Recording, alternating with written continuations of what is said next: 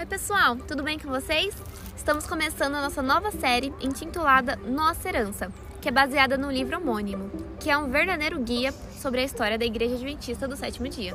É isso aí. O livro é muito interessante e nos conta os processos e desdobramentos que levaram a igreja que conhecemos agora, no século XXI, desde o início da Bíblia, passando pelos pioneiros adventistas até chegarmos na nossa configuração atual. Quando a gente pesquisa a palavra igreja no Google, o primeiro significado que aparece é que é uma comunidade composta por cristãos que forma um corpo social organizado por Jesus Cristo. Do Éden até os dias atuais, as pessoas que seguiam a Deus foram chamadas de muitas coisas, mas mais importantes do que a denominação são as crenças em comum.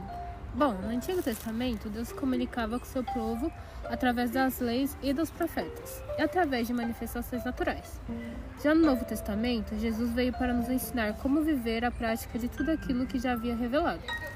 A igreja então teve o privilégio de ter a presença do Filho do Homem em carne e osso para guiá-los na continuação da jornada. Depois que Jesus voltou para o céu, a igreja primitiva sofreu muitas perseguições. Muitos discípulos e seguidores de Cristo foram mortos e torturados. E conforme o cristianismo ia se espalhando e entrando em contato com diferentes pessoas e culturas, alguns princípios foram se perdendo. E é aí que mora o perigo. Com a posterior adoção do cristianismo pelo Império Romano, muitos cristãos foram se sentindo confortáveis com as riquezas e os poderes conquistados e passaram a viver distante de muitos ensinamentos de Jesus. É, e naquela época as pessoas não tinham acesso à Bíblia, então ficava fácil para quem estava no poder ditar e ensinar qualquer coisa e dizer que era a palavra de Deus. Mesmo nesse tempo difícil, ainda existiam servos fiéis que conheciam a verdade. Um exemplo era os valdenses, que foram os primeiros povos da Europa a conseguir a tradução das escrituras sagradas, que até então estava sob o domínio papal. Depois disso, entraram alguns nomes conhecidos do que chamamos de Reforma Protestante, como João Wycliffe e Martim Lutero, que tiveram uma contribuição imensa para a democratização, por assim dizer, dos ensinamentos bíblicos.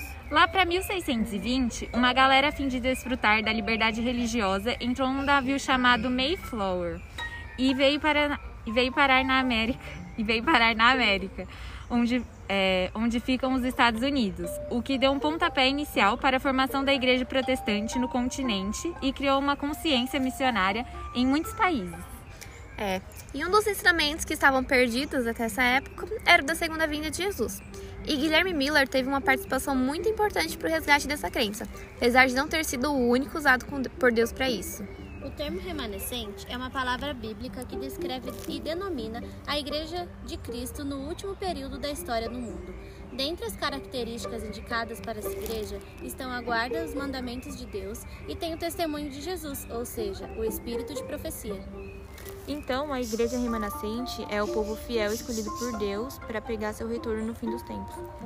Outro ponto importante são três sinais espetaculares ocorridos no mundo natural em 1755, 1780 e 1833. Apontam dramaticamente para a vida do Senhor.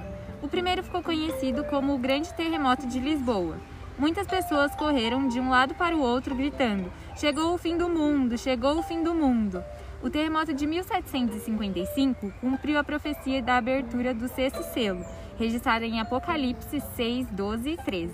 É, e 25 anos após esse terremoto, o sol escureceu, como cumprimento de outro sinal extraordinário. Jesus havia predito esse acontecimento no Monte das Oliveiras, quando disse a seus discípulos: Por aqueles dias, depois daquela tribulação, o sol escurecerá e a lua não dará o seu resplendor. Isso aconteceu em 19 de maio de 1790. Jesus predisse também que as estrelas cairiam do céu. Este foi um outro sinal no céu que pôde ser observado por todos. De acordo com a profecia de João, as estrelas cairiam do céu para todas as direções, como uma figueira lança fora os seus filhos. Este acontecimento teve lugar em 13 de novembro de 1833, apenas dois anos depois que Guilherme Miller começou a pregar a iminência da volta do Senhor Jesus. Estes três sinais espetaculares ocorridos no mundo natural ocorreram pela vontade de Deus para alertar a galera a respeito da proximidade do final do mundo. As três mensagens angélicas também são proclamadas pelo povo de Deus no fim dos tempos.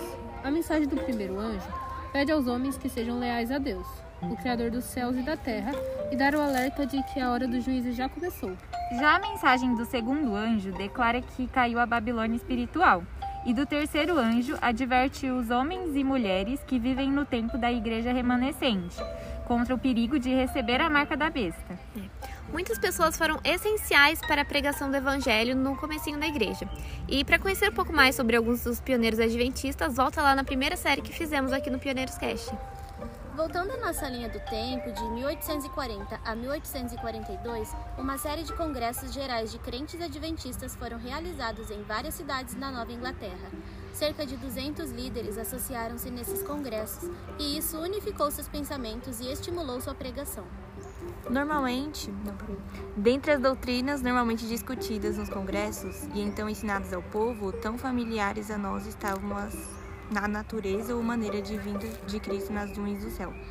Os sinais de sua vinda, como o dia escuro, a chuva de meteoros e as condições de desordem reinantes e as profecias do Apocalipse.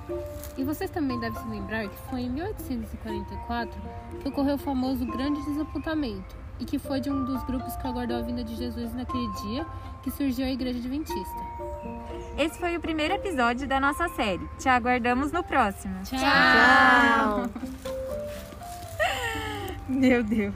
Ele tá gravando. Continua.